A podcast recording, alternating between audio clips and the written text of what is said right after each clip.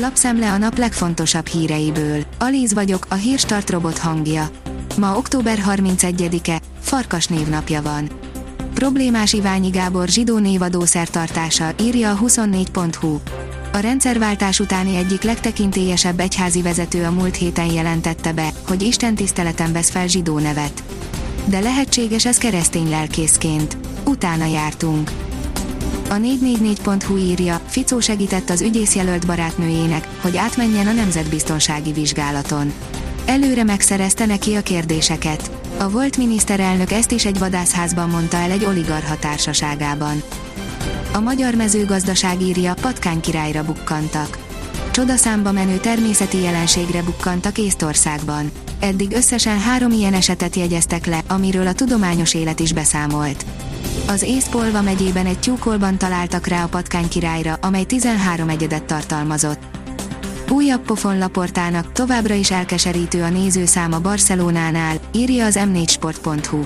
Már nincsenek vírus miatti korlátozások, az Alavész ellen ennek ellenére viszont még félház sem volt. A napi.hu írja, elkerülhetetlen lesz egy újfajta adó bevezetése.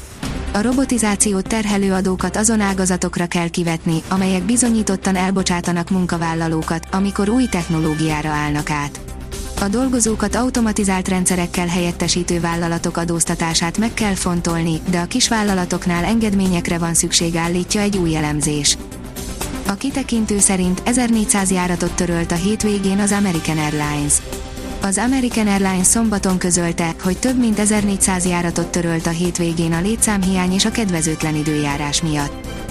A növekedés írja, ismerje meg a leggazdagabb kínait, aki letaszította az Alibaba tulajdonosát a trónról. Chung Sanshan jelenleg 69 milliárd dolláros vagyonával a leggazdagabb kínai üzletember.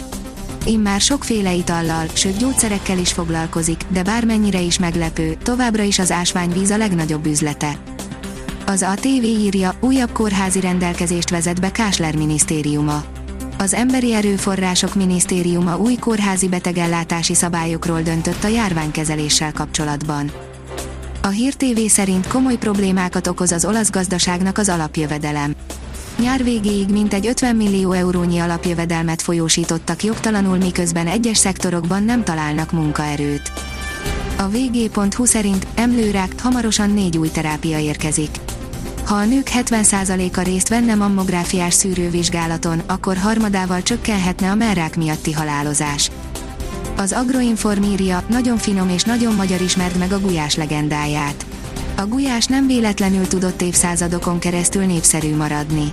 Tudjunk meg minél többet erről az igazán magyar ételről. 5 másodperc alatt padlóra küldte ellenfelét, írja a 24.hu. Erik Molina gyorsabban kikapott, mint Annó Weider és Joshua ellen.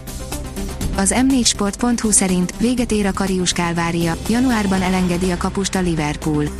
Az a 2018-as BL döntő a mai napig a Karius legnagyobb rémálma lehet. A kiderül oldalon olvasható, hogy fagyos lesz a hangulat északkeleten Halloween estéjén. Csípős idő várja a gyerekeket hazánk északkeleti megyéiben az esti órákban, hétfő hajnalra pedig több helyen fagypont alá süllyed a hőmérséklet ezeken a tájakon. A Hírstart friss lapszemléjét hallotta. Ha még több hírt szeretne hallani, kérjük, látogassa meg a podcast.hírstart.hu oldalunkat, vagy keressen minket a Spotify csatornánkon. Az elhangzott hírek teljes terjedelemben elérhetőek weboldalunkon is. Ha weboldalunkon hallgat minket, az egyel korábbi adás lejátszása automatikusan elindul. Beállíthatja, hogy az összes korábbi adás, vagy csak az aktuális tematika hírei következzenek. Köszönjük, hogy minket hallgatott!